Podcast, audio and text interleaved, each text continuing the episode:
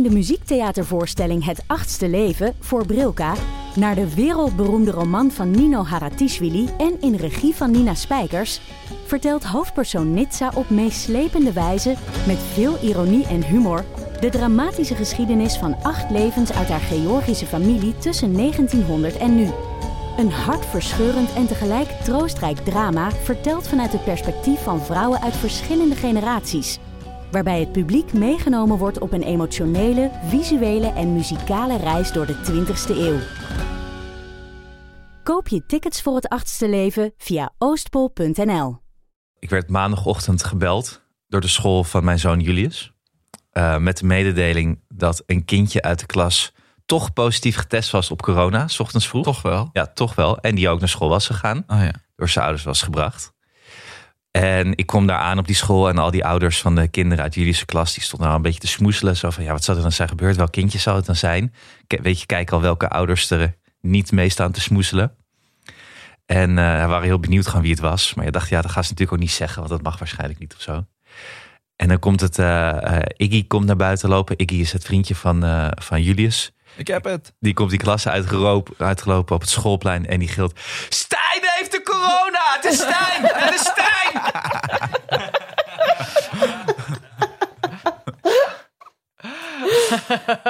Zo goed.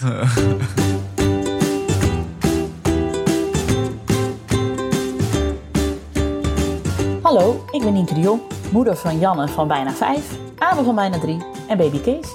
En samen met mijn vrienden Alex van der Hulst, vader van René van 9 en Jaren van 5, Hanneke Hendricks, moeder van Alma van 4 en producer Anne Janssens, vader van Julius van bijna 5 en Doenja van bijna 2, maak ik Ik Ken Iemand Die. Een podcast over ouders, kinderen, opvoeden en al het moois en lelijks dat daarbij komt kijken. Met in deze aflevering een special over het single-ouderschap met schrijver en acteur Lieke Lemus. We proberen in elke aflevering het woord vouwwagen erin te krijgen. Je maakt het ons heel makkelijk. En dat lukt ook. Dat lukt Fucking dus. vouwwagen Ja. met shamen moet ik in mijn mond houden. Want ik ga er gewoon Ja, niet meer op maar in. ja. Ik hap gewoon niet meer hoor. Ik vind het gewoon... Nou, ik vind een, vouwwagen is wel echt top, maar het is zo raar dat dat ding achter je auto hangt. Dat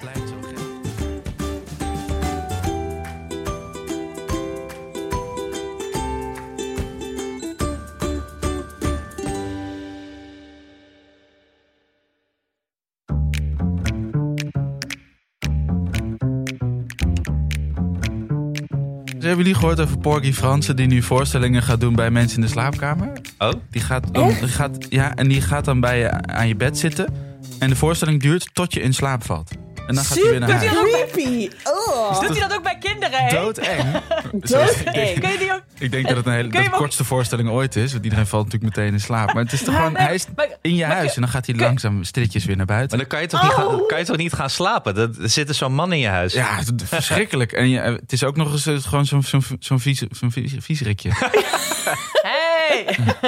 Of zijn jullie vrienden met Porgy? hey maar, maar mag ik iets Nee. vragen? Kan ik, kun, je hem ook, kun je hem ook bij je kind neerzetten in de kamer? Dat je zegt, eh hey, Ja, ik denk het wel, maar waarschijnlijk vertelt hij dan over de- Cento of zo. Dus ik denk dat je kind dan denkt, wat de fuck, waar gaat het over? Ja.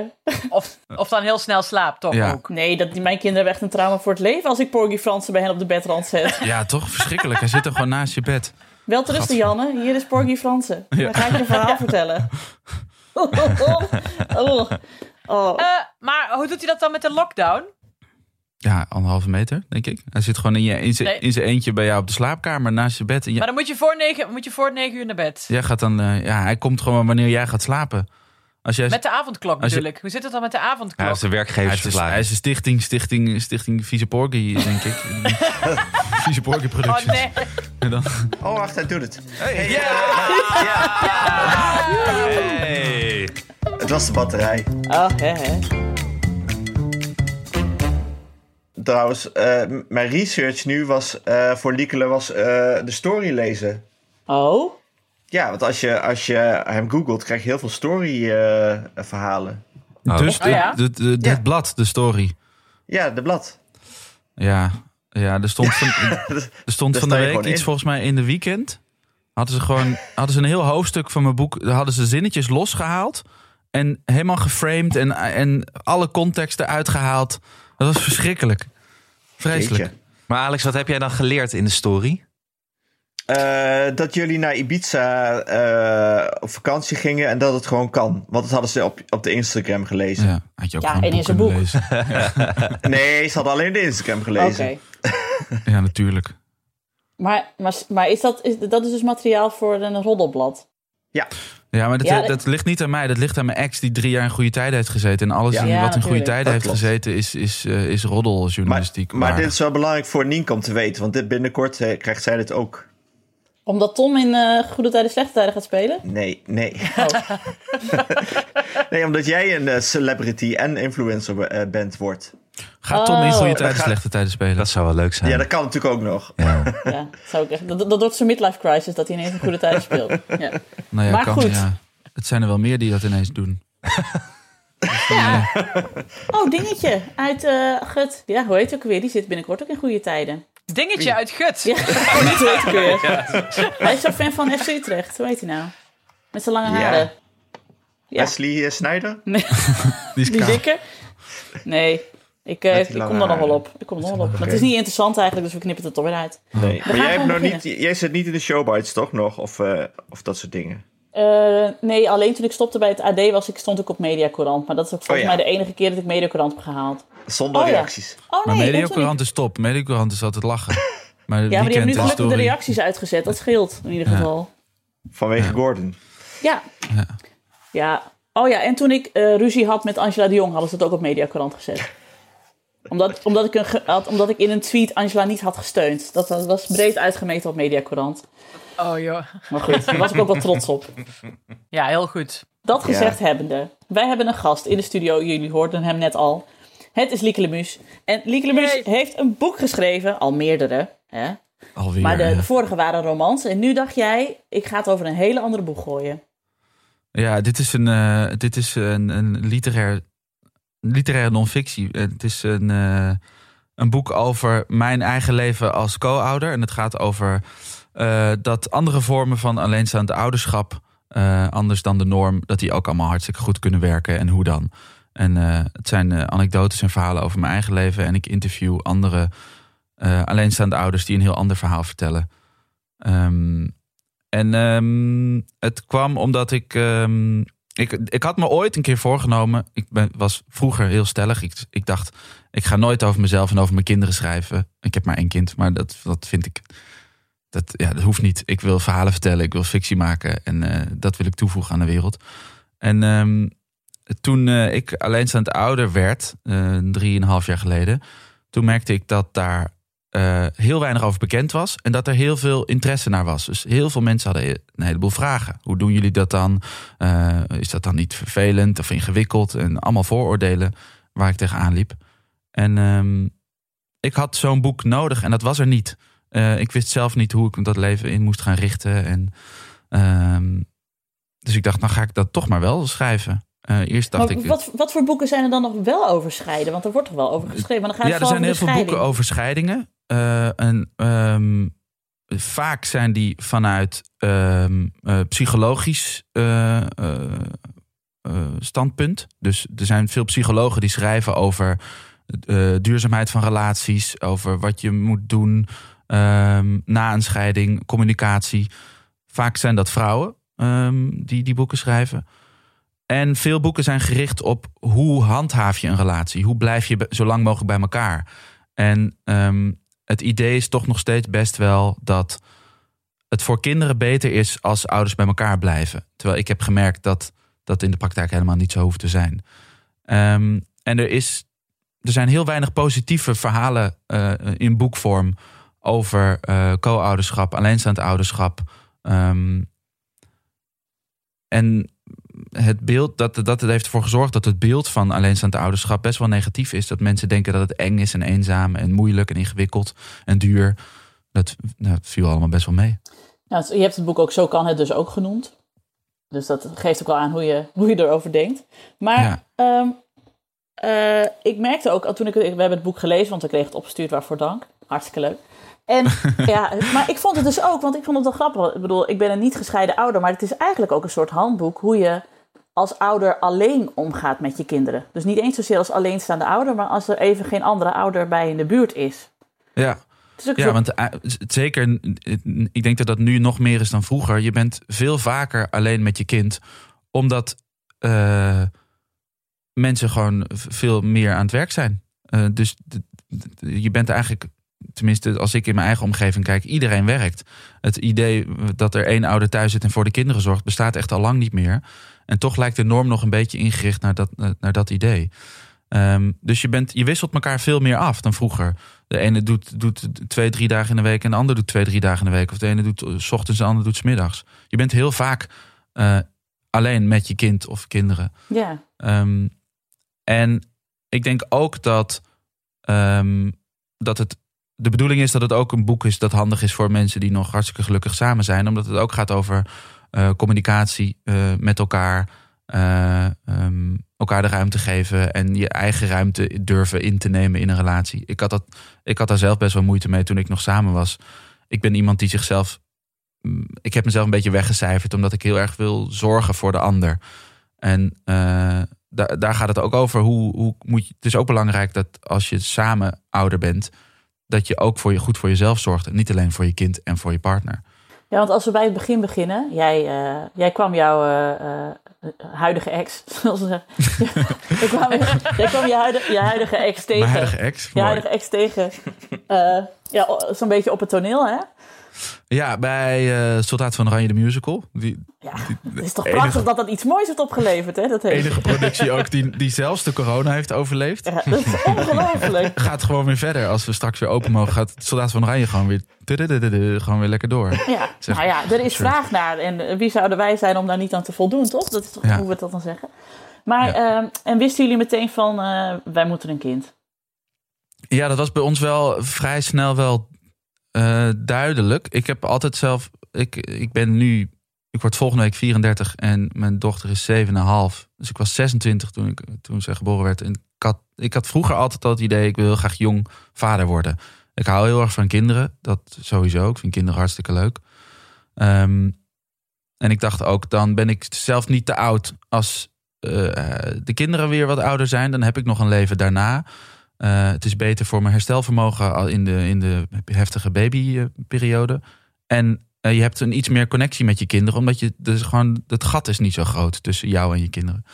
Eh, mijn ouders waren allebei wat ouder en het zijn hartstikke lieve mensen, maar ik heb nooit echt een hele hechte connectie met ze gehad, omdat er gewoon bijna 40 jaar tussen zat.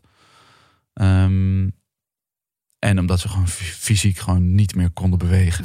Gewoon, gewoon stokken oud. gewoon bijna.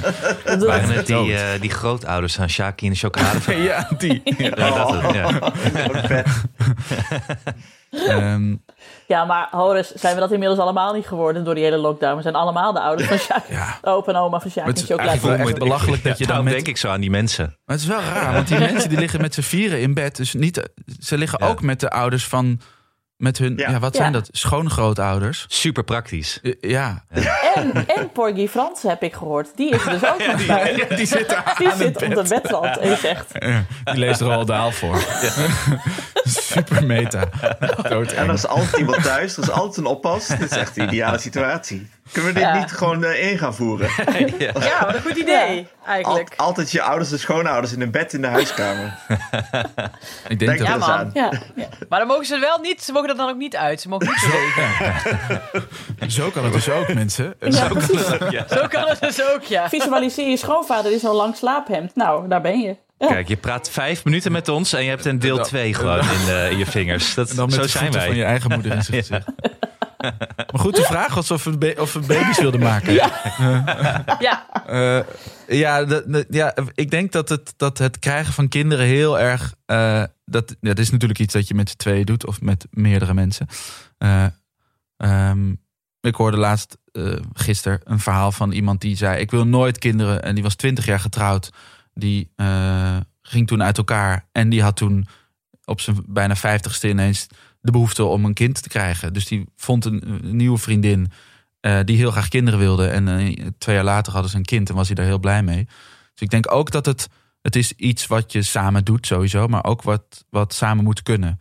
En eh, Ja. bij Melissa, mijn huidige ex en ik, wij hadden allebei het idee van, ja, met jou vertrouw ik als ouder, met jou wil ik graag een kind opvoeden. En wij kunnen dat lang volhouden, wat er verder ook gebeurt. Op dat moment denk je natuurlijk niet. Nou, het zit er dik in dat wij over zes jaar uit elkaar gaan. Maar ehm, Nee, maar ik vind dat wel een fijn idee. eh, als je, eh, als, voordat je aan kinderen be- begint, dat je al wel bedenkt van...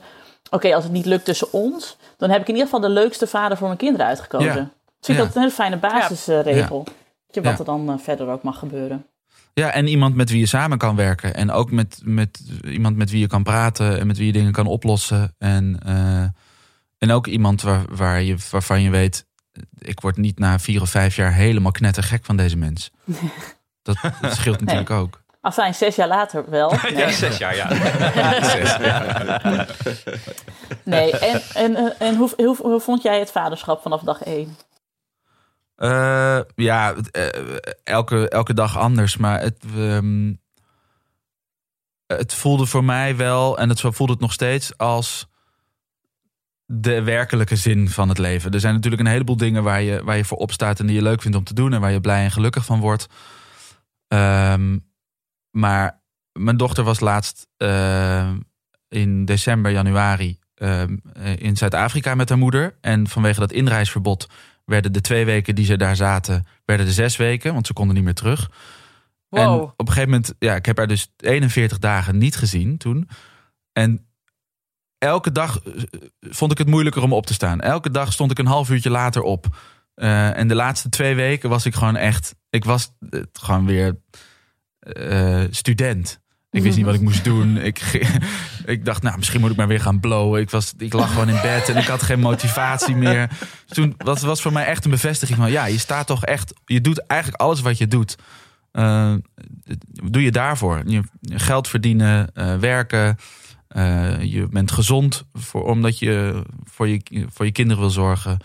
Jouw hele Ja. structuur was weg. Ja, en maar ook mijn, mijn, mijn eh, levensenergie, zeg maar. Mijn, eh, mijn ambities of zo.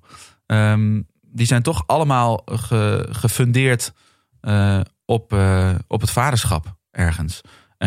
En niet dat ik, dat ik daarvoor, voordat zij geboren werd, dat allemaal niet had. Maar ik merk nu wel dat mijn hele leven ehm, op een prettige manier is ingericht op, eh, op mijn kind. Maar was het dan gelijk, was het, kwam het allemaal terug toen ze, toen ze weer thuis, toen ze in Nederland waren? En ja, best wel, best wel snel ook weer. Ja, dat was er gewoon allemaal gelijk weer. Ehm, ja, en, en wat, wat ik toen ze geboren werd, wat, ik ook, wat ook belangrijk is, vond ik, eh, wat voor mij wel echt een epifanie was, is dat ik heel erg merkte dat ik een dier was. En dat ik toen zij al, als toen ze die, die baby in mijn handen had, voelde ik ineens in mijn hele lichaam en in mijn geest. eh, dierlijke instincten in, in werking treden of zo. Eh, Dit is van Ehm, mij. Dit, eh, ja, en voordat de baby er is, heb je geen idee hoe je, hoe je een kind in bad moet doen, bijvoorbeeld. Maar als je die baby hebt en een bak water, dan doe je dat in bad. Dan gaat dat allemaal vanzelf ineens. Dus je kon op. eh, ik, kon, ik voelde alsof ineens het systeem in werking trad. Wat, wat al eh, op dat moment al 26 jaar had liggen slapen in mij of zo. Mhm. Ehm, Je wist instinctief meteen hoe het moest en, en dat zij bij jou hoorden en dat dit zo klopte.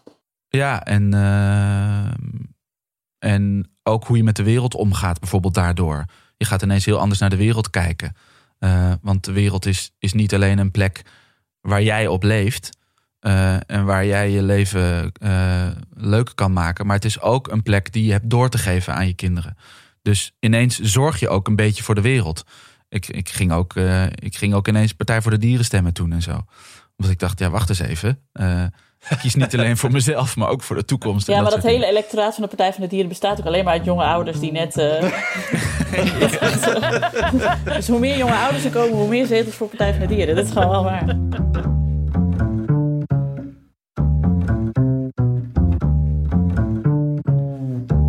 Dat gezegd Dat hebben. even terug op de, de focus. Ehm, ja, je, je krijgt een kind, je denkt, eh, wij, wij, wij horen bij elkaar. En toch gaat het dan fout. Dat kan zo, eh, dat kan zo lopen. Vond jij het, eh, was het een grote schok toen je ineens dacht, of ineens, toen je er langzamerhand achter kwam van dit is niet voor de eeuwigheid? Ehm, nee, dat was niet echt per se een grote schok. Maar het was wel een, een, voor mij een schok dat ik dus ontdekte dat, ehm, dat het ideaal dat ik daarvoor had, namelijk je, je, je krijgt kinderen, je blijft voor de rest van je leven bij elkaar, eh, dat dat helemaal niet zo rotsvast was als ik dacht. Eh, dus dat in het verlengde daarvan dat heel veel aannames en vooroordelen die ik had over de liefde, dat dat aannames en vooroordelen waren. En je zei net ook al ehm, in, eh, in je vraag dat het, dat het dan fout gaat op een gegeven moment.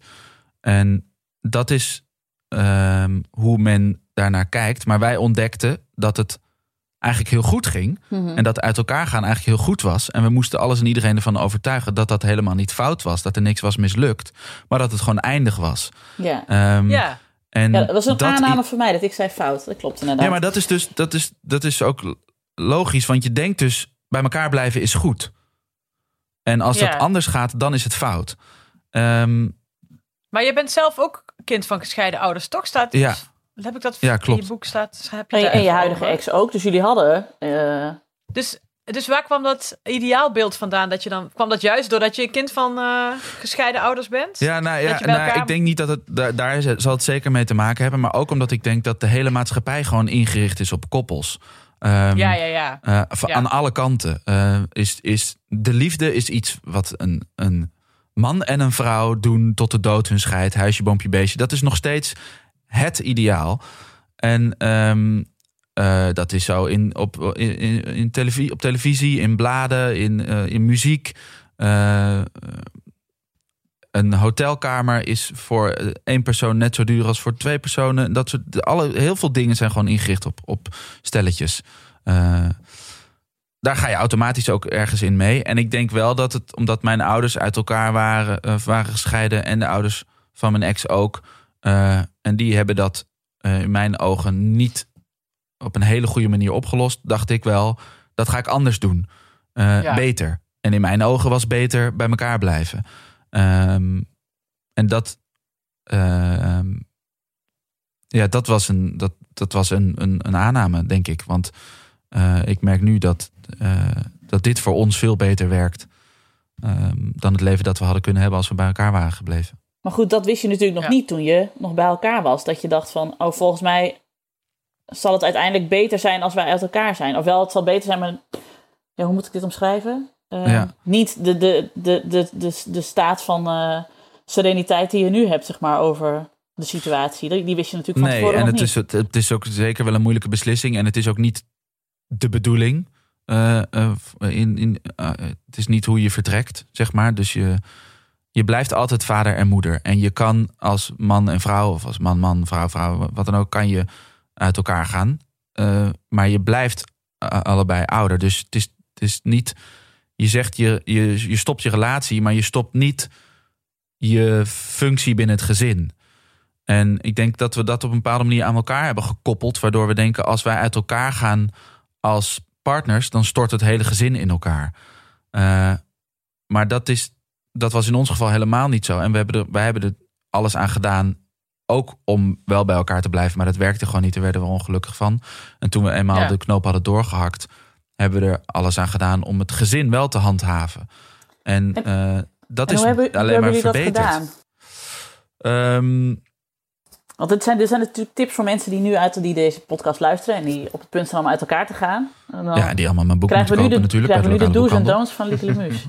Maar ja, kun je, zou je ook nog kunnen vertellen, eh, dat is misschien goed om te weten, eh, op welke leeftijd eh, jullie dochter was toen? Oh ja, zij was eh, vier. Dus zij was sowieso net te jong om echt mee te nemen in beslissingen en in overleg. Ehm, maar ik denk dat een, een, een deel van eh, de problemen kan je voorkomen door op tijd uit elkaar te gaan. Door eh, niet te lang te wachten of niet te lang volhouden aan een situatie die niet meer werkt. Eh, want dat is gewoon frustrerend. En op een gegeven moment. Ik denk dat, dat veel van de vechtscheidingen bijvoorbeeld voortkomen uit te lang twijfelen. Ehm, dan ben je op een gegeven moment ben je moe. Eh, en je hebt alles al honderd keer gezegd. Ehm, ja, en dan uit elkaar gaan, is, dat, is, dat is gewoon veel minder prettig dan als je nog met elkaar door een deur kan. En eh, wij, ik moet beseffen ook wel dat wij hadden een uitzonderlijke situatie. Want we waren hele goede vrienden. We waren heel eh, close met elkaar. We waren eigenlijk een soort broer en zus. Eh, dat was ook een van de redenen dat we uit elkaar gingen. En voor heel veel mensen is het natuurlijk totaal anders. Iemand kan ook vreemd gaan. Of Maar jullie wisten natuurlijk ook op eh, hetzelfde moment van het is wel klaar. Dat is misschien ook het grote verschil. Dat je, de meeste Ja. scheidingen natuurlijk gaan dat één iemand zegt van het is klaar en die ander zegt ja ho ho. Dat vind ik helemaal Ja. niet. Of wat flik je me nou? Ja. Ja.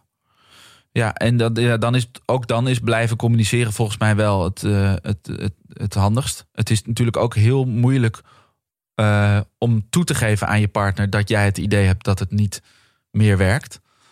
Eh, je, je, je wil niet natuurlijk je, al, al je eerste twijfels aan gaan, al gaan delen. Maar als je al op een gegeven moment lang aan het twijfelen bent, maar je durft het niet te zeggen, totdat je het niet meer kan harden en, en zegt: Ja, ik, ik, ik word gek in deze relatie, ik wil weg Ja. dan schrikt iemand zich natuurlijk wezenloos. En dan gaat iemand of keihard knokken of wordt boos. En dan zijn de emoties gewoon wat heftiger. Ehm, eh, en ik denk niet dat het alleen voor relaties geldt. Maar ik denk dat het ook gewoon belangrijk is dat, dat het eh, prettig is om in, in contacten met mensen met wie je nog langer door moet. eh, open en eerlijk te zijn over hoe je je voelt. En dat is, dat is best wel moeilijk. Het is gewoon moeilijk. Ook, ook tegen een baas is het moeilijk om te zeggen: hey, sorry, maar ik voel me helemaal niet prettig bij deze werksfeer. Of zo. Ehm, en toch is dat echt super belangrijk. Als je geen burn-out wil inderdaad. ja. Ja, een vriendin van mij die zei altijd, en dit heb ik altijd onthouden, want dat heb ik twintig jaar geleden al van haar gehoord. Nou, 15. Die zei altijd, het tegenovergestelde van liefde is onverschilligheid. En dat vond ik altijd een hele mooie. Ja. Want Ja. het is wel zo, op een gegeven moment, als je dus op het punt komt dat het je ook geen reet meer kan schelen hoe die ander met de scheiding omgaat, of wat die eruit haalt, Ja. of hoe die zich voelt, ja, dan Ja. wordt het een vechtscheiding. Maar als je nog daarvoor zit, als je nog wel in de liefde zit, maar ziet van dit is wel eindig, dan ga je Ja. denk ik zo'n ehm, zo'n nahuwelijk, zoals ze dan noemen, ook veel beter in. Ja, Ja. en ehm, eh, dat is, dat, die situatie is voor kinderen ook niet prettig natuurlijk. Je kan, wel, je kan wel naar de kinderen toe doen alsof alles nog goed gaat, maar kinderen hebben dat echt wel door. En er zijn, Ja. ik, ik heb ook echt heel veel voorbeelden gesproken van mensen die, die, die al, al maanden in een liefdeloze relatie zaten en tegen de kinderen zeiden: Nee hoor, en niks aan de hand. eh, dat, want kinderen die, die voelen dat en die, die vragen daar dan naar. Ehm, ik sprak een moeder die zei: Ja, ehm, wij hadden al een tijdje ruzie, maar de kinderen hadden dat niet door. Eh, maar, ze, maar mijn zoon begon wel in bed te plassen en mijn dochter had ineens eh, overal rode plekjes en zat te krabben. En ik Ja. zei: Maar je hebt die connectie niet gelegd tussen dat het met jullie niet goed gaat en, en die problemen van de kinderen. En toen zei ze: Ja, nee, nee, op dat moment niet. Maar toen wij uiteindelijk uit elkaar gingen met een eh, ingewikkelde en eh, ruzie, eh, ruziescheiding. Oh. Toen waren die klachten weer voorbij. Dus toen dacht ze ineens: Oh, misschien had het daar wel ergens mee te maken. Ehm, Wat een Ja, ellende dan, eh, hè? ja, maar dat gebeurt. je- je- Ik, ik, ik- je kan bij wijze van spreken op een druk plein. Niet dat we dat nu nog, dat dat nu nog bestaat, maar vroeger, toen we nog drukke pleinen hadden. Je kan bijna zien ehm, waar, waar het niet goed zit, waar het niet loopt. Ehm, en dat slaat af op kinderen. Mhm. En ook daarom is het handig om, eh, om daar niet te lang mee te wachten. En wat hebben jullie gedaan om, eh, om dus die, die scheiding dan zo soepel mogelijk te, te laten verlopen? Zodat eh, het, het stappenplan van Lieke Lemus kunnen gaan. Want dat is, Ja, Ehm, wij hebben eh, onze dochter daarin meegenomen. eh, voor zover dat mogelijk was. En ehm, ehm, ik denk niet dat er een, een, een stappenplan is dat je op elke, elke situatie kan overdragen. Maar ik denk wel dat er. Ik heb zelf bepaalde eh, dingen ontdekt die wel handig zijn in de communicatie naar kinderen toe. Ehm, er is bijvoorbeeld er heerst heel erg het idee dat, dat je het zo snel mogelijk en zo helder mogelijk tegen de kinderen moet vertellen. Dus ik heb zoveel voorbeelden gehoord van mensen die er dan echt voor gaan zitten. Die kinderen aan tafel neerzetten met een, met een roze koek en dan zeggen: eh, Papa en mama zijn niet meer verliefd op elkaar. Eh, en dat is natuurlijk voor, voor. dan- Je denkt dan zelf: Ik heb dit goed geregeld. Eh, ik ben er vanaf. Eh, ik voel me minder schuldig. Maar voor de kinderen is dat een bizarre situatie. Die schrikken zich daar kapot van. Dus wij hebben geprobeerd om het, het normale leven eh, zo eh, gelijk te houden als het was. En ehm, als we haar informatie gaven, dan, dan deden we dat aan de hand van concrete voorbeelden. Dus we zeiden niet, papa en mama zijn niet meer verliefd op elkaar. Maar ik heb een nieuw huis en eh, ga je even mee kijken. Ja. En toen gingen we, gingen we naar het nieuwe huis. En toen zei ze, wie gaat hier dan wonen? Toen zei ik, ja, wij. En dit wordt jouw kamer. Oh, oké. Eh, en gaan, we gaan nu naar de gamma om een kleur uit te zoeken voor je muur. En als het concreet wordt, dan kan een kind van vier in ieder geval... dat is natuurlijk voor een, voor een puber weer totaal anders... Ehm, die hoeft er dan niet, die hoeft het niet te proberen te begrijpen, maar die, die, eh, die kan het gelijk een, een plek geven. Eh, want een kind kan ook niet zo heel ver vooruit kijken. Ehm, Nee. een kind weet niet wat binnenkort betekent. Of, eh, Nee. of morgen. Eh, nou ja, een kind van vier weet echt niet wat, wat morgen is. Of volgende maand. Ehm, en eh, de, mijn, de allerbelangrijkste tip die ik zelf heb gekregen... en die ik ook aan andere mensen eh, met alle liefde mee wil geven... is, die kreeg ik van de, de, de kleuterjuf van, eh, van mijn dochter. Die, die, want die vroegen wij om advies. Hadden, ze had een echt een, een doorgewinterde, hele ervaren kleuterjuf op dat moment. En die zei... ehm, eh, geef geen antwoord op vragen die niet zijn gesteld. En daar kwamen Ja. ook die concrete voorbeelden vandaan. Ehm, die vragen komen vanzelf. En als, als een kind die vragen stelt, dan komen ze uit hem of haar. Ehm, dan weet ze ook waarom ze dat wil weten. En dan kan je daar antwoord op geven. Maar als jij aan een kind gaat uitleggen wat liefde is, waarom je niet meer samen bent, eh, wat er in de toekomst gaat gebeuren. eh, alleen maar, dat is alleen maar verwarrend Mhm. voor, voor kinderen. Ehm, dus wij hebben gewacht ehm, tot zij zelf vroeg waarom we niet meer samen waren, ehm, waarom we niet meer verliefd waren. Eh, en die vragen kwamen ook. En dat duurde soms een paar maanden. Ehm, een paar maanden nadat wij uit elkaar waren en toen en, en, en, en, eh, en zij ook bij mij woonde, toen zei ze op een gegeven moment vertelde ze dat ze verliefd was op een klasgenootje, omdat ze allebei over elkaar hadden gedroomd. En eh, toen vroeg ze, op wie ben jij dan verliefd? En toen eh, zei ik, nou, op niemand. Eh, vroeger was ik verliefd op mama, maar nu niet meer.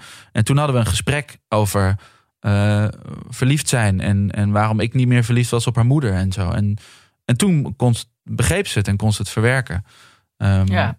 Dus dat komt allemaal vanzelf. Ja, wat ik ook eh, mooi vond aan het, eh, uit het boek was... ehm, op een gegeven moment ja, ben je dan uit elkaar en jij hebt het nieuwe huis... en eh, jullie hebben het samen ingericht. En, eh, dan ga je voor het eerst eh, alleen met je kind op vakantie. Naar een Hutopia camping. Can relate, can relate. Maar ja, ben je geweest? dat, dat je vooral... Ik zat, ik zat, ja, we gaan misschien dit jaar. Maar dat hangt even Oh, van de gren- grens af. Maar goed. Maar dat jij heel Ja. erg bezig was met ehm, je, je eigen status als nieuwbakken single vader op zo'n camping. Ja, Om, Ja, je- ik- omdat je de enige was zo'n beetje, hè? ja, wij gingen naar een camping. Echt zo'n typische gezinscamping. En eh, daar waren allemaal, allemaal stelletjes. Eh, misschien was het ook toeval dat er op dat moment echt geen enkele andere alleenstaande ouder was. Ik denk het niet. Nee, nee. Nee. Ja, kut. Maar ja, ik, ga nu, ik ben vorige zomer heel, een paar keer naar natuurcampings geweest. Ehm, en eh, in Nederland. En daar had ik het wel af en daar kwam ik wel ook alleenstaande ouders tegen. Daar had ik op een gegeven moment echt een clubje met wel allemaal moeders. Oh. Besef ik nu. Alsof, Had jij Ik wil vragen, zijn natuur, zijn dat nudistencampings? Of Nee, is nee, dat nee, dat, zijn gewoon, dat, dat, dat zijn gewoon Prima hoor, Oké, Porgy dat zijn gewoon, dat zijn eigenlijk gewoon, dat zijn gewoon campings zonder entertainmentprogramma en, eh, Oh, oké. ja, en, ja. eh, en zwembaden. Nee, nee, nee, nee, de natuurcampings komen uit het groene boekje. En dat kan ik iedereen aanraden. Dat zijn gewoon staatsbosbeheercampings en eh, hele prettige campings zonder, zonder, zonder wifi. Ehm, Met veel singlemoeders. met ja, heel veel. Heel veel En singles. ze stemmen allemaal Partij van de Dieren, dus het is een heel gezellig eh, veldje. Ja. Ja, ze hebben allemaal mijn boek gelezen ook. ja. Ehm, Je hebt je dochter weinig gezien daar. Heb ik er wel mee teruggenomen? Nee, eh, wat wil ik zeggen? Oh ja, eh, ja ik, ik, ik dacht, oh, die mensen die vinden allemaal iets van mij. Die vinden me zielig. Eh, die, die, en dat, dat, die is, ik had het idee dat ze me allemaal willen, wilden helpen. Dus de eerste dag kwam ik dan bij het zwembad aan. En dan, en dan had ik het idee dat iedereen zo, oh, wil je een stoel? Of dat ik een soort weduwe naar was. En, ehm, ja, ik voelde me heel erg bekeken. Maar dat was gewoon mijn eigen onzekerheid en onwennigheid natuurlijk. Ehm, Je kwam er gaandeweg Eh. achter dat echt niemand een reet geeft om de ander, eigenlijk. Ja. Ja, dat is, maar dat is wel zo inderdaad. Ja. Nie- Ja. Niemand is ooit met de ander bezig. Maar dat vond ik zo, Nee. Ja, sowieso een epifanie. Geruststellende Ja, dat gedachte vind ik- is en dat altijd. Ja, en dat kwam echt voort ook uit het idee dat ik dat eh, wat me was ingegeven, dat alleenstaand ouderschap, dat dat een beetje treurig was of zo. Dat, dat, het, dat het zielig is en, en zwaar. Terwijl het was echt heerlijk. Eh, en eh, de, na twee, drie dagen vond ik het zo prettig dat ik daar in mijn eentje aan het zwembad lag. Eh, als ik al die, die ouders zag kibbelen over... heb jij eh, de, de, de, de sultana's? Waar is de zonnebrand? De, Ja. eh, nee, ik ga wel even naar de... Die, eh, die ruzie hadden terwijl ze de vouwwagen moesten opzetten met ja, dat soort shit. Oh, man. Eh, Wij proberen in elke aflevering het woord vouwwagen erin te krijgen. Je maakt het ons heel makkelijk. En dat lukt ook, dat lukt dus. vouwwagen Ja. te shamen, moet ik in mijn mond houden. Want ik ga er gewoon Ja, niet meer op maar in. ja. Ik hap gewoon niet meer hoor. Ik vind het gewoon... nou, ik vind een, vouwwagen het- is wel echt top, maar het is zo raar dat dat ding achter je auto hangt. Dat blijft zo gek, toch? Waarom, rijdt heerlijk. Ja. maar Maar waarom is het zo'n vierkant karretje dat je achter je auto... Waarom, nou, ik, ik als Al Alpenkreuzer ambassadeur kan jullie dat wel vertellen. Als eh vouwwagen-influencer. ja. je moet een... neem je die ook mee naar Utopia? Yes, dat was wel de bedoeling, Ja. maar ik kon... Ja. Nou ja, laat maar. Lang verhaal. Maar ik was, eh, om even terug te komen op de camping waar ik trouwens, het, waar wij tegenover een vouwwagen stonden met een eh, echtpaar wat eh, heel slecht samen ging. Eh, daar was een eh, groepje mensen die dus een georganiseerde single-ouder eh kampeerreis hadden. Heb ik ook Maar die gingen naar een, gewone, naar een gewone camping met hun rare Ja, en die waren dus met een club, eh, een club voor eh single-ouders. Doodeng. Ja. Ja, die, precies. dan zit je dus, dan ben je georganiseerd met al die eh single moeders waar jij, die jij nou had gevonden. Waren dat ook allemaal moeders? Eh, nee, er waren, eh, daar waren toch meer va- veel vaders ook. Waarschijnlijk willen die dan graag in zo'n Ja, club. werd er ook veel geneukt? viel dat wel mee? Er werd veel gehuild bij het Anneke heeft, kampvuur. Anneke heeft een half uur niet De gesproken. vraag uit Bergharen. Ik was even aan het Ze- inzetten. ze- Nee, nee, ze nee. Ik een het half uur op gaspedaal.nl naar een occasion te zoeken. Ik zit Werd er gewoon... nog wat eh, geneukt? Of Maar dat is toch wel heel veel gedoe met dat. eh, zeker als je in die tentjes naast elkaar in de kring staat. Ja, de is precies. op Lowlands al Ja, erg. Maar alles kraakt. En zeker op een natuurcamping waar dat stil is. En je hebt je kinderen mee, mind you. Hè? ja, precies, ook dat Ja. Nee, maar dat, maar ik, dat vind ik wel een, een, een goede les voor iedereen. Of je nou zeg maar alleenstaand bent of je bent in een huwelijk. Op een camping let eigenlijk... Je denkt dat iedereen op je let, maar eigenlijk let niemand op jou. Want iedereen is alleen maar bezig met zijn eigen stokken Ja. en Ja. haringen. Is wel zo. Ja. Ja, Maar heb, heb, heb je dat ook meer meegenomen toen, toen je weer thuis kwam? Dat je dacht, oh ja, eigenlijk ben ik... eh, is het niet... Ja, dat klinkt negatief. maar ik bedoel, is, het niet, is mijn situatie niet heel interessant? Want mensen... Nou, het versterkte vooral het idee dat ik, dat ik veel minder eh, naar anderen hoef te luisteren dan ik dacht. Ik dacht, ik moet, ik moet ook gewoon naar. ik moet, eh, wat vrienden en familie ergens van vinden is ook belangrijk. Eh, maar ik merkte dat in de praktijk dat het gewoon dat het veel belangrijker en veel prettiger was om ook een beetje naar mezelf te luisteren. Nou ja. En dat was voor mij best wel moeilijk. Dat, kon- dat kon ik nooit zo goed. En als alleenstaand ouder werd ik zo met mezelf geconfronteerd. eh, dat het ook makkelijker was om te beseffen. Ja, ho eens even. Zorg gewoon dat je, dat je zelf gewoon gelukkig bent. Dan worden je kinderen eh, ook, ook blij van. ja en, het, Ja. en het is natuurlijk ook een self-fulfilling prophecy, toch? Want dan straal Ja. je dat ook weer uit. Van, anders straal je ook een beetje uit... oh, ik ben de arme, alleenstaande vader. En nu Ja, denk je... Ja, tenminste, ik denk dat dat wel echt belangrijk is, inderdaad. Want ja, ik, ik ben wel getrouwd. Nog. Nee, ik wil ook zeggen. Maar, eh, maar, maar, zit maar ook volgens mij is op dat... Sittard. Er zit wel heel veel op funda, ja. Nee, maar dat komt ook omdat je, eh, dat je dat, dan sta je, als je relatie dan goed gaat, zit je daar ook veel relaxter in. Als, ik ben, kijk, stel dat dat ooit eindig is, wat ik niet denk hoor, maar stel, ja, dat kan gebeuren, weet je wel. Ja. We hebben dat ook en alleen een al het soort- idee dat het kan. Ja, en het precies. besef dat het niet zo heel erg is. Maakt, Nee. kan je relatie ook gewoon verlichten. Ja. Precies. Eh, in plaats van dat krampachtig bij elkaar blijven, omdat, het nou eenmaal, omdat je denkt dat het zo hoort. nee, dat- ja, ja. eh, Dan ga je op een gegeven moment ruziend uit elkaar. Terwijl als je denkt, eh, ja, het zou, het zou eindig kunnen zijn, prima, dan lossen we dat wel weer op. Dat kan, er- dat kan ook rust geven en ervoor zorgen dat je je leven lang bij elkaar blijft. Ja, ik, Ja, ga, ik precies, ga nu wat- iets zeggen wat echt, dat, echt zo'n ehm, zo'n glossy-achtige uitspraak... waar ik van een, beetje, een beetje van moet overgeven in mijn mond. Maar het is wel dat er dan altijd staat van, eh, van die gelukkige relaties... dat mensen dan tegen elkaar zeggen... ja, wij kiezen elke ochtend weer voor elkaar. Wat natuurlijk echt...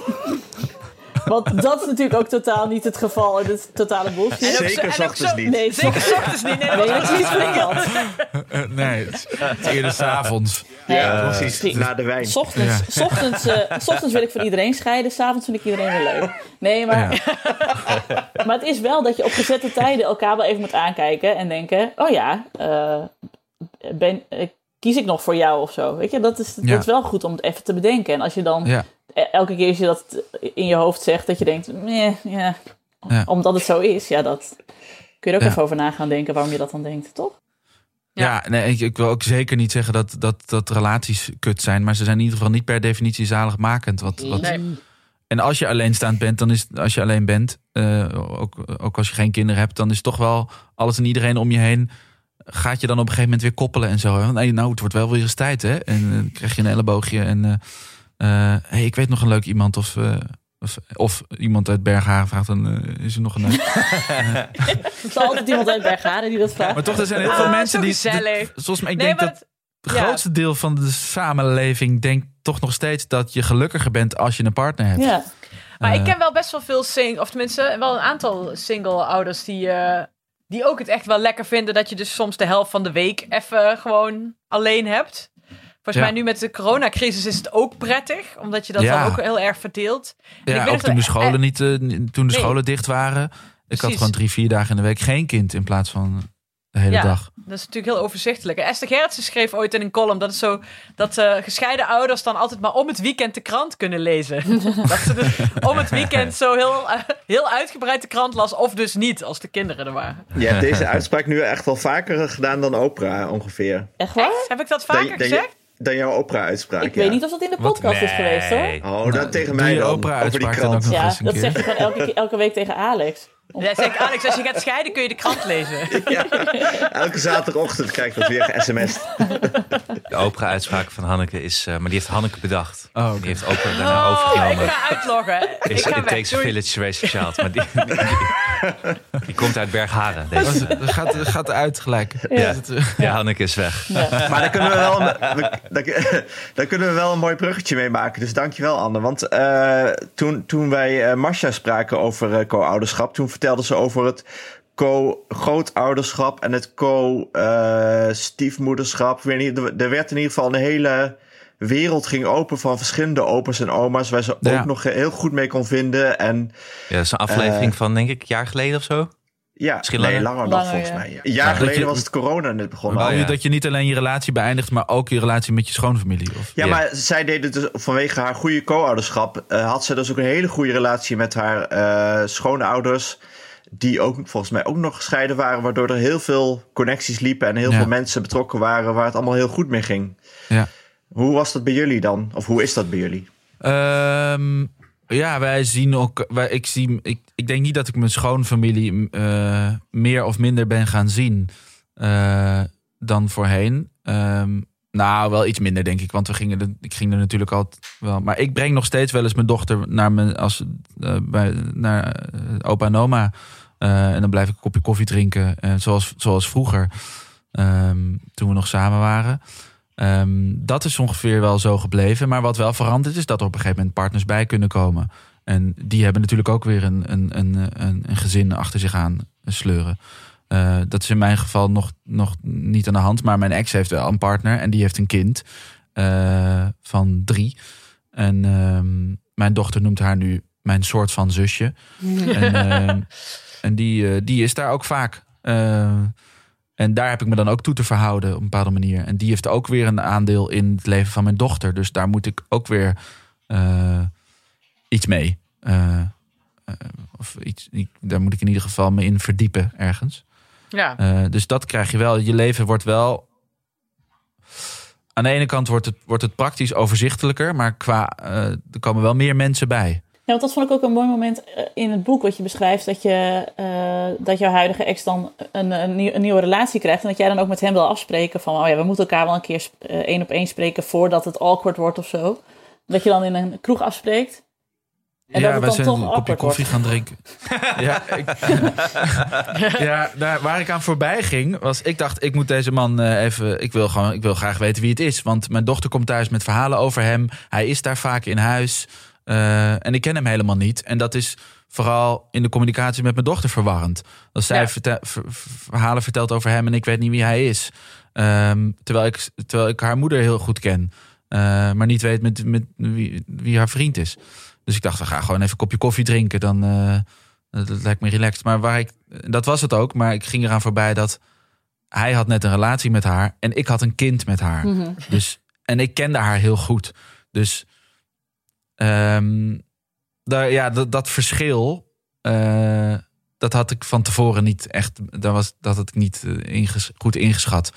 Uh, want ik wist alles al van haar. En, Ja, en ergens was ik een stap verder of zo. Dan, dan, eh, ik was ook een beetje zijn voorland misschien. Ehm, Je dacht dat jullie dacht, twee gelijkwaardige bavianen op de apenrots waren, maar jij was eigenlijk eh, degene met de dikste billen. ja, In zijn, Ja. zijn idee ook. ja, ja, Ja. Ja. zo kan je dat wel zeggen. Ja, zei je ook steeds dingen als van, nou, maar zo is ze helemaal niet. Oh, dat zegt ze, dat zegt ze altijd. Ja. Ja, ja, wacht maar. Dat, zie je nog wel, joh. ja. Ja. Nee, oh, En dan zo meteen Ja, doet ze dit en dit. nu, maar eh, over een jaar dan begint ze, dan krijg je die. Nee. Eh, En je moet vooral niet, ja. Ja, maar dat, maar dat lijkt me wel eh, gek, Liekele, dat je... eh, je hebt dus een, een, een soort nahuwelijk met je ex, maar daardoor ben je dus ook een leven lang ook verbonden aan haar door jullie kind. Dus ook aan ja. Haar relaties. Die worden ook, dat wordt ook een onderdeel van jouw leven, hoe klein ook. ja, en, ehm, ja, en wat verwarrend is, en wat ook verwarrend was voor haar, voor haar vriend toen, was dat. ehm, voor mij is het belangrijk dat mijn ex gelukkig is. Daar heb ik natuurlijk veel minder verantwoordelijkheid eh, en, en eh, invloed op dan als je nog partner bent. Maar ik wil dat de moeder van mijn kind, dat het goed met haar gaat. Eh, en dat ik gun haar ook een goede relatie en dat ze daarin gelukkig is. Ehm, en ehm, dat was moeilijk uit te leggen aan, eh, aan haar nieuwe vriend. Want die zag dat als, als ja, niet zozeer bemoeienis, maar wel als een, alsof ik een positie innam waar ik, waar ik niks meer mee te maken had. Alsof Ja. ik tussen hun in stond op een bepaalde manier. Oh ja. Ehm, eh, terwijl dat, ja, en dat, dat is me niet gelukt om dat uit te leggen van het gaat me om een dochter. Het gaat, niet, het gaat me niet om jullie relatie, het gaat me om mijn dochter. En ik wil dat zij, dat zij een goed leven heeft en dat ze een veilige thuissituatie heeft. En, eh, eh, en daarom gun ik hem dan ook het allerbeste. Maar ja, dat klinkt, als je dat tegen iemand zegt, dan klinkt dat natuurlijk weer alsof. eh, Je wordt een soort schoonvader dan eigenlijk in die rol. ja, Van, ja, je, wil dat het, ja. je wil dat het met haar goed gaat. En dat is jouw Ja. belang dan eigenlijk. Ja. Nee, maar ik heb wel ook voor het boek ook mensen gesproken die de, iemand die zei: het is eh, hoe dan ook, ook al ga je goed uit elkaar, als er eh, als je ex een nieuwe partner krijgt, dat is altijd ingewikkeld. Ja, Eh, want eh, er, is, er, is, er zijn raakvlakken. Iemand neemt een plek in die jij ooit hebt ingenomen. Je ziet ook weer ehm, hoe je ex-partner is als hij of zij verliefd is. Wat bij jou weer bepaalde herinneringen oproept aan die tijd die jij ooit hebt meegemaakt. Ehm, dus de vader of moeder van je kinderen die verandert ook weer. Ehm, en daar hoor je dan niet meer bij of zo. Dat, dat ligt dan niet meer aan jou.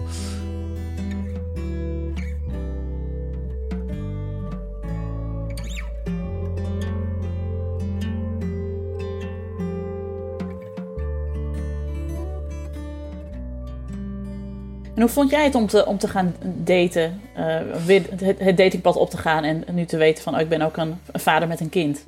ja. Ja. ehm, eh, leuk en ingewikkeld, allebei. Ehm, ehm, ik merkte dat, ik het, dat het aan de ene kant eh, aantrekkelijk kon zijn. Als, dus, dus dat er in mijn geval dan vrouwen waren die dachten... oh, hij heeft een kind. Dan zal het wel een zorgzaam type zijn. eh, hartstikke fijn. Maar het was ook soms een afknapper. En ik wist niet zo goed wanneer en hoe moet ik het, moet ik het melden dat ik, dat ik een dochter heb. Het waren ook, je, kom, je komt ook vrouwen tegen die eh, heel graag een kind willen. Of het moeilijk vinden dat er al eh, iemand in mijn leven is die eigenlijk per definitie belangrijker is dan, dan zij. Dus ik heb ook wel, ik heb niet heel veel gedate, omdat ik het.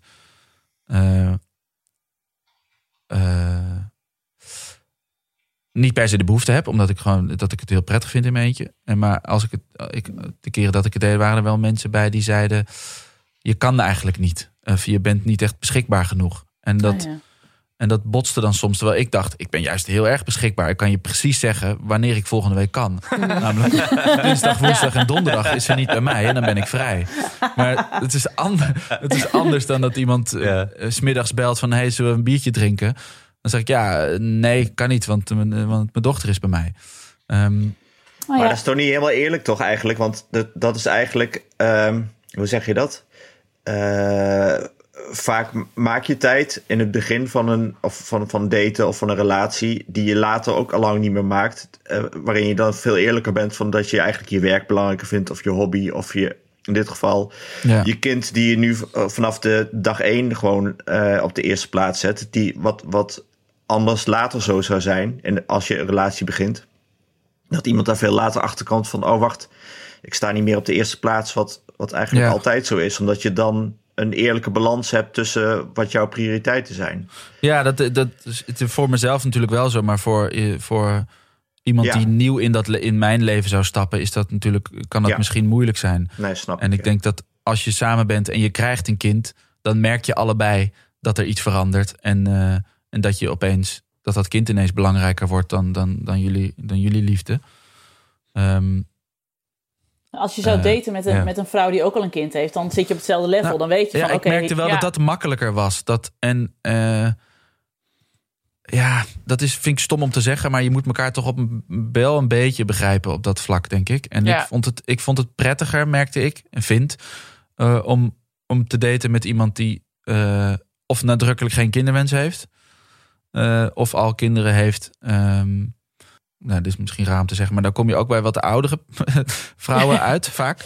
Eh, eh, om, ja, want die, ik voel me dan toch iets meer begrepen als ik zeg, ja, mijn, ik kan niet. Of mijn kind. eh, Klinkt toch alsof je een keer zo'n georganiseerde singlereis Ja, doet. hè? Ja, ik zit ik zat er proberen. je, je bent ervoor gemaakt, Liekele. Ik zal het eens opzoeken hoe Ja. dat heet. Nou, ik weet sowieso, Ik eh, ik- op eh, camping Polleur in de Ardennen hebben ze een singleveldje, dat weet ik. Polleur. Een veldje ook. met Met van een die- hek eromheen. Met Ja. van die biertent, biertafels en zo, waar dan al die singles aan zaten. Ja, dat is Oh, heerlijk. En, en nachtelijke noise cancelling eh, Ja. voor de mensen uit Bergharen. Nee, ik heb, die, ik heb voor het boek, heb ik, eh, ik heb, omdat ik het boek aan het schrijven was, ook, eh, daar zit ook een hoofdstuk in over, over hoe je eh, over daten en ook mijn ervaringen. Ben ik die apps gaan proberen, omdat ik dacht, ja, ik, ik date niet zo vaak.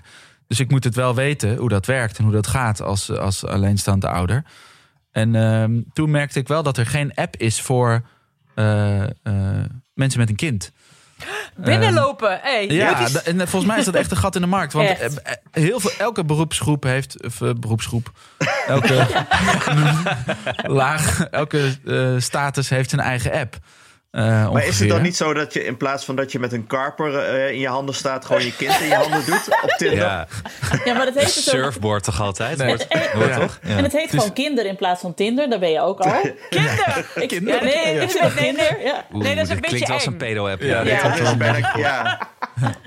Oké, ja, een sorry. soort Powered by. Stichting Martijn klinkt dit eh. Tinderen Maar het is wel kinderen. moeilijker. Het is, er is een verschil natuurlijk tussen, de- tussen daten als, als, als single ouder of een nieuwe relatie krijgen als single ouder. Dat is natuurlijk wel een groot verschil. Ik bedoel, ik kan natuurlijk. Ik, ik kan net zo eh, makkelijk of met dezelfde instellingen daten als vroeger. Maar om iemand echt mee naar huis te nemen en om Ja. echt aan iets nieuws te beginnen, dat is wel lastiger. Die lat ligt eh, sowieso hoger. Want ik weet als ik, als ik verliefd word en, ik, en, en het is wederzijds en iemand eh, en ik heb een nieuwe relatie, dan gaat mijn dochter zich aan diegene hechten. En dan wil ik, wil ik die persoon niet na een paar maanden weer eh, ehm, kwijtraken. Ja, heb- Nee. hebben jullie hier ook met, eh, heb je hier met je huidige ex eh, afspraken over gemaakt van tevoren? Ik kan me herinneren een scène uit mijn favoriete serie, een van mijn fa- favoriete series, The Gilmore Girls. Ja. Waarin Luke op een gegeven moment een eh, date met een vrouw, maar die heeft een kind. En die wil niet dat Luke dat kind, eh, kind ontmoet. Want die zegt, ja, het moet wel eerst heel serieus zijn mocht je mijn kind willen ontmoeten. Want anders Ja. gaat ze je aan jou hechten. Ja, Hebben jullie ook een soort van regels dat met deel ik wel een beetje. Mijn, mijn huidige ex is daar, is daar, die staat daar anders in. Die, dat, zij heeft ook gewoon, zij vindt relaties heel fijn. Zij, zij vindt het heel prettig om iemand in, in huis te hebben. Ehm, maar we hebben wel afgesproken dat we, dat we niet. eh, je, hoeft iemand, je hoeft het niet weg te houden, maar echt eh, eh, eh, bij elkaar slapen als, de kind, als, als, als mijn dochter er is daar wachten we wel even mee. Want dat is natuurlijk. Je, je wil ook namelijk niet. aan je, ik wil niet aan mijn kind laten zien dat liefde iets inwisselbaars is. Dus dat je, dat je, dat je als het niet werkt, oh, dan pak je gewoon weer een andere. Ja. Eh, ik wil ook wel laten zien dat het iets is waar je goed over nadenkt. En dat je niet zomaar met iedereen eh, blijft slapen. En daarnaast is het praktisch ook heel goed te doen. Want er zijn drie, vier avonden in de week dat ze er niet is. Ja, dit is jouw, ja, ja, Ja, jouw, jouw eh, busschemaatje, zeg Ja, maar. dus ik kan op die, op die dagen kan ik, eh, kan ik gewoon altijd iemand mee naar huis nemen. En dat doe ik dan ook. Ja, maar hoor dus, Lieke, als je dat niet zou doen, dan zouden wij allemaal zeggen: wat ben je nou aan het doen? Je, hebt zulke kostbare tijd, weet je? Ja, ik heb Doe het dan een in ieder geval verhaal voor ons. van. Ik, hoorde, ik ken één verhaal wat ik, waar ik heel erg aan moet, vaak aan moet denken. Is dat een, een, eh, een, een vriend van mij die eh, kwam een vrouw tegen. En dat was hartstikke gezellig. En die zei: Ga je mee naar huis? En op de fiets naar huis, eh, op de pont naar huis, zij woonde in Amsterdam Noord. Zei ze: Oh, ehm, de oppas is er trouwens. Want ik heb, wel, ik, heb wel een, ik heb wel een kind, maar dat is niet erg. Eh, dat, die, die, is- die, die vindt dat helemaal oké. En hij zo: Oh, oké, ja. eh, ja. Oké, prima. Ja, dus hij, ging- hij ging met haar mee naar huis. De oppas was er, oppas ging weer naar huis. Zij hadden seks. De volgende ochtend om Ah. zeven uur springt er een kind op bed. En, die, eh, en, en, eh, en, zij, en die vrouw die zei, nou, dit, dit is Joost. En, eh, en dat, dat kind zei, oh, oké, hoi Joost. Ehm, wil jij met mij het zombiespel spelen? en toen zei hij, ja, oké, is goed. En toen had hij, zat hij met een kater het zombiespel te spelen met een kind dat hij nog nooit had gezien. En dat kind vond het allemaal super normaal. Eh, dat kind was zo gewend dat er wildvreemde mannen in bed lagen. Ehm, Oh my god. en ergens kan je denken, hey, wat gezellig, wat leuk. Maar ik dacht wel, nee, dat lijkt me... Dat, Nou ja, dat- eigenlijk voor alle partijen ook vooral. Ik bedoel, het kind is raar dat het kind eraan gewend is. Maar voor de, de vreemde man of vrouw die in bed ligt, dat je ook denkt: wat de fuck gebeurt mij nou? ja, toch? Ja. En dat je ineens in zo'n dus niet situatie wordt hè? gesleept, zeg maar. ja, dat ook. Je voelt je niet speciaal. En als je denkt, ik vind iemand echt leuk, dan is, is eh, mijn contact met eh, die, die kinderen ook belangrijk. Als ik verliefd zou worden op een, op een vrouw met kinderen, dan eh, is voor mij eh, mijn ontmoeting met die kinderen ook een, echt een, een ding. Ja. Eh, en dat wil ik ook gewoon goed doen. Want je komt, ja, je komt ook hun leven binnen of zo. Ehm, Ja, precies. Dat is toch een moment, zeg maar, een belangrijk moment. Dus een Ja. eikpunt. Dat je Ja. elkaar eens... Ik zit me nu te bedenken dat, dat, het, ook, kan- dat het ook zou kunnen gebeuren dat, dat, eh, dat je dan ergens eh, mee naartoe gaat en dat er dan 's ochtends zo'n 15-jarige jou, jou gaat lopen shamen dat je daar, eh, dat je daar zit. Nee, het is het, het, ik, ik snap het. Is het equivalent van als iemand dat je een one-night stand hebt, dat je 's ochtends wakker wordt en dat iemand zegt: Hé, hey, dit zijn mijn ouders. Is, eh, en die komen Ja, lekker dat ontbijten. is- nou, gezellig, ja. weet je wel? Dus Ja. je, dat gaat wel hebt te zo'n snel. eh, zo'n- sketch van eh, Saturday Night Live. Dan speelt Andy Samberg speelt dan een zoon van, eh, ik weet niet meer hoe die actrice heet. Die, de, en eh, er zit er een man aan het, eh, aan het ontbijt, want die heeft dan net met die moeder geslapen. En dan zegt hij van, oh, en hoe heet jij? En dan, blijkt, en dan vanaf dan blijkt hij in een spelshow te zitten, omdat hij de 200ste persoon is die met, met zijn moeder heeft geslapen. en dan zegt hij echt zo, laten we even terugkijken. Wie hebben we allemaal gehad? En dan komen allemaal mannen voorbij om die scènes en zo. Die zet ik wel even in de show notes. Ja, Dat is doe. heel grappig. Heel grappig. Hey, ik heb nog een andere vraag. Ehm, hoe heb jij mensen gesproken die eh, eh, oudere kinderen hadden en co- aan co-ouderschap begonnen? Want ik kan me voorstellen dat bij een vierjarige het misschien iets makkelijker gaat dan bij een veertienjarige die denkt van ja, maar wat hebben jullie die veertien jaar hiervoor gedaan? Ja. Of die heel veel verwijten maakt, of die heel erg gehecht is aan één eh, plek en dus nu ook op een andere plek moet gaan slapen. Ja, ik, zeker. Ik heb geprobeerd om zo, zo, zo breed mogelijk mensen te vinden en in het boek te verwerken, zodat ik nu zo'n zo'n ehm, breed mogelijk beeld schets van alle vormen van ouderschap. En ik heb eh, bijvoorbeeld eh Kluun, eh, Isa Hoes, Edwin Winkels en Tim Overdiek gesproken, die een- partner verloren. Nou, de kinderen, kinderen van Kluun waren toen jong, maar die van Tim ehm, waren pubers volgens mij. toen zijn vrouw omkwam. Ach. En ehm, dat is natuurlijk anders dan als je ouders uit elkaar gaan en je moet scheiden. Ehm, maar eh, ja, in dat geval, wat je dan merkt, is dat, dat je ook steun aan je kinderen hebt. Dus dat je, dat je het echt dat je er samen doorheen gaat door die moeilijke periode. Ehm, maar ik merk wel dat wat moeilijk is aan de mensen die ik gesproken heb, die bijvoorbeeld pubers hebben, is dat die. Daar, met pubers kan je niet altijd even makkelijk overleggen. En eh, kunnen ook heel erg dingen voor zichzelf houden. Ehm, dat het soms moeilijk is in te schatten wat willen ze eigenlijk. En dat dat daardoor op een bepaalde manier belangrijker wordt. Dat je meer naar je kinderen gaat luisteren dan naar jezelf. Dat je, dat je niet gaat kijken hoe wil ik deze scheiding oplossen. Hoe wil ik mijn nieuwe leven in gaan richten. Ehm, ehm, ik had een, eh, eh, een, een vriendin die eh, uit elkaar ging en ging samenwonen met, een nieuwe, met haar nieuwe vriend die twee puberdochters had. En die wilde niet ehm, bij hem gaan wonen, tijdelijk of af en toe, omdat ze dat vervelend vonden naar hun moeder toe. Zeg maar, die hadden het idee dat ze, eh, dat ze hun moeder kwetsten als ze bij hem en zijn nieuwe vriendin in huis gingen wonen. Ja, ik kan daar niet zoveel wijs over zeggen, maar dat lijkt me heel erg moeilijk. Want dan, ik zou zeggen, dan moet je je kinderen met rust laten. Of dan moet je ze de ruimte geven om zelf die keuze te maken. Want Ja. dat is ook wat jij hebt gedaan. Jij hebt voor jezelf gekozen. Eh, en je laat je kinderen zien dat, dat dat een goede keuze is geweest. Dat wijst zich vanzelf uit als het goed is. Nou, als, jij laat, als jij laat merken dat het geen loyaliteitsconflict oplevert, Ja, precies. dan, Ja. dan hoeft het voor die kinderen ook niet zo te zijn. Maar dat is, dat is natuurlijk verrekte lastig als je uit elkaar gaat en misschien dat er nog oude wonden nog niet helemaal geheeld zijn en iemand geeft een nieuwe partner. Dan vergt Ja, er nee, misschien... dat, is wel, dat is wel echt super belangrijk. En dat, zit, dat, dat, dat loyaliteitsconflict is zo'n, zo'n dat ook echt een vaak terugkerend woord in het boek. Omdat, en je merkt het zo vaak. En, eh, eh, ik zie het ook aan vrienden die net gescheiden zijn of die uit elkaar gaan. Je gaat tegen de kinderen toch kleine sneertjes geven. eh, altijd over. je nagels zijn niet geknipt ook. Kan wel zien dat je weer bij papa bent geweest. Of heb je weer geen groente gegeten? Of weet ik veel kleine dingetjes, sneertjes naar de ander toe. Die, er toch, die toch een bepaalde onveiligheid creëren of zo. Omdat je dan als kind voelt. eh, ze vinden elkaar niet super aardig. Terwijl Ja. Ja.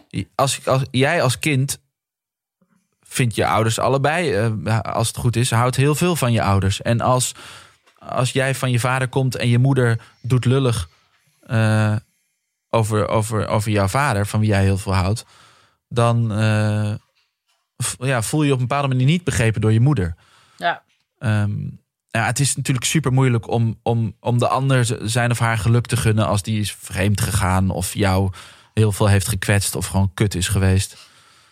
Maar toch, ja, eh, Kluun zegt dat in, in zijn interview. Het is hoe moeilijk het ook is, je moet en hoe groot je ego ook is, je moet dus echt gewoon in het belang van je kinderen soms overheen stappen.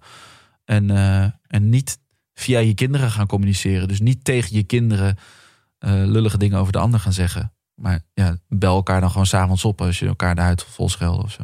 Ja, Ja, want die voorbeelden die jij geeft, die komen natuurlijk ook gewoon voor bij eh, mensen die samen zijn. Ja, Dat wordt gezegd van, oh, ben je door je vader aangekleed? Of, eh, ja maar dan, ja, dan, dat is dan toch anders, want dan is diegene er waarschijnlijk ook bij. Precies, En die kan het dan ja. nuanceren of zo. Of eh, ik denk toch dat je lichaamstaal dan ook wel anders is. Ja. Eh, Ja, want dan, zien ze je daarna zoenen in de keuken en dan weten ze, Ja. oh ja, het was niet Ja. zo erg. zeg Ja. maar, ja. Ja, Oh, Hanneke Maar moet voor- lachen om zoenen in de keuken. Doe je dat? Nee. Hanneke? nee, er ik wordt in Berghaar. nee, ik moest lachen omdat het is misschien... Ja, dat is dan eigenlijk nog verwarrender natuurlijk, eigenlijk. Als je daarover na gaat denken. Maar eh, nee, ja, ik ben het met jullie eens. Ik ben het helemaal met jullie eens. Ik zeg ja. niks omdat ik het allemaal eens Nee, Ik heb Ja. volgens mij deze anekdote al een keer verteld in de, in de podcast. Maar dat ik een keer op een begrafenis was van een man en eh, die was gescheiden.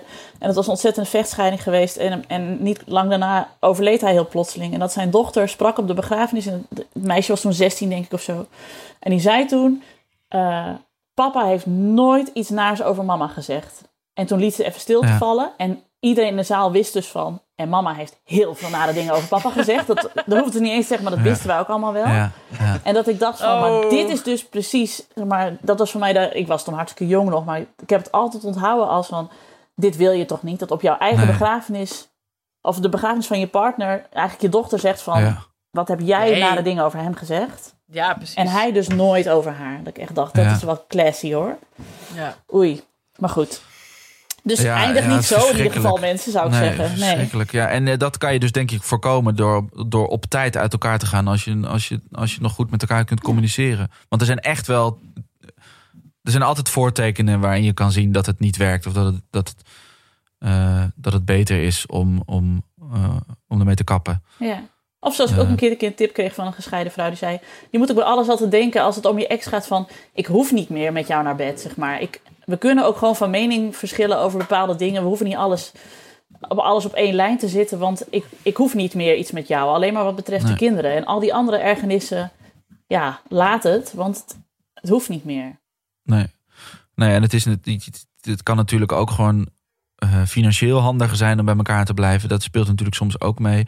Maar ook dat is iets wat je echt wel weer oplost. Ik bedoel, mijn vaste lasten zijn ook echt verdubbeld. En ik moet me echt eh, nu, ik moet alle klusjes aannemen om mijn huur te kunnen betalen. Omdat ik in mijn eentje gewoon, ja, eh, ik, ik huur nu een huis in plaats van dat we een hypotheek deelden met z'n tweeën.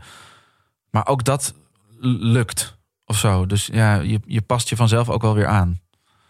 En als je goedkopere maandlasten wil, eh, Hanneke stuurt ons altijd alle fundalinkjes van de huis die in Bergade te koop staan. Als jij ze ook wil hebben, Top. je mag Ja. gewoon in de appgroep. Ja, mag. Maar het is alleen niet meer zo heel goedkoop in Bergharen, valt me op. 4,5 ton voor een hoekhuis. Nee, hoe, langer, hoe langer jij daar woont en hoe Ja, meer deze precies. podcast eh, groeit, hoe, hoe Is daarom ook de, de postbode, is die daarom ook weg?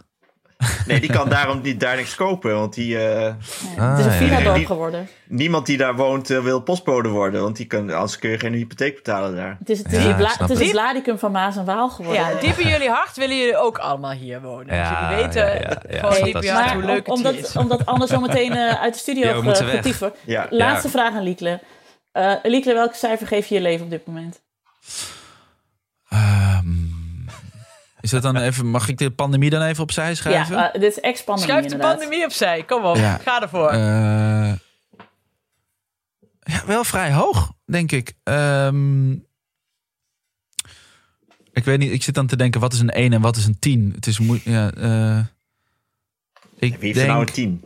Ja, wie heeft er nou een 10? Ja, wat is dan een 10? Maar dan binnen mijn eigen, binnen mijn eigen mogelijkheden, zeg maar. Dan, ik bedoel, ik zou, een 10 zou niet. eh, eh, er zijn nog wel dingen die ik, ze- die ik anders zou willen. Eh, maar er zijn weinig dingen die vroeger beter gingen.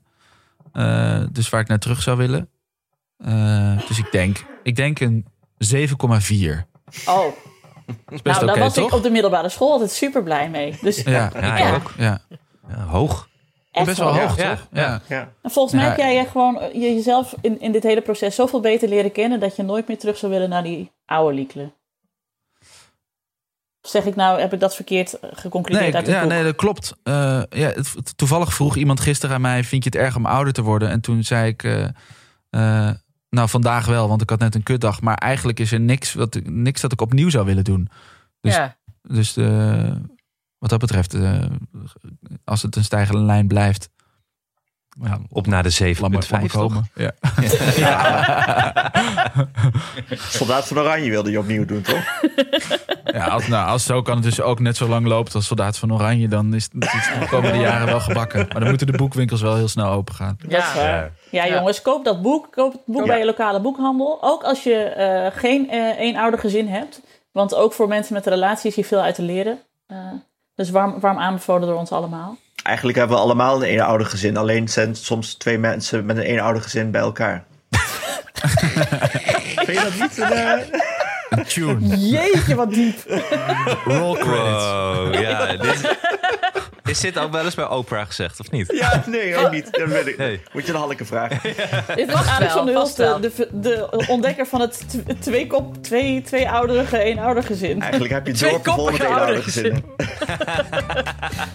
Ja, jij bent eigenlijk gewoon een soort van koningin Wilhelmina. Eenzaam, maar niet alleen. Dat ben jij. We zijn weer bij Soldaat van Oranje. Ja, precies.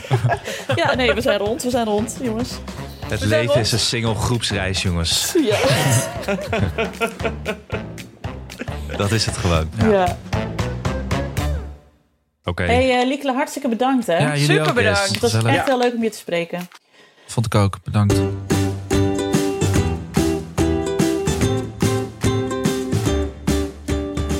Oké, dit was hem weer. Als je nou een eh, opmerking voor ons hebt, of je hebt een vraag of je wilt even iets vertellen, eh, dan kan dat via Vriend van de Show. Als je kijkt op vriendvandeshow.nl slash ik ken iemand die, dan kun je daar vriend van de show worden. En voor een klein bedrag per maand eh, ons zodat wij ook nog mooie podcasts kunnen blijven maken.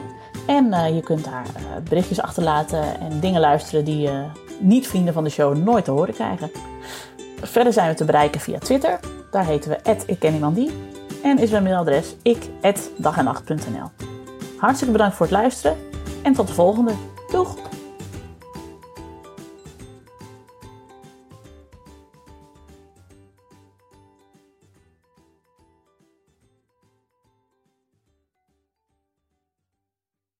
Nog even over die grootse en epische muziektheatervoorstelling. Het achtste leven voor Brilka is een marathonvoorstelling van 5 uur. Koop je tickets voor deze bijzondere theateravond via oostpol.nl.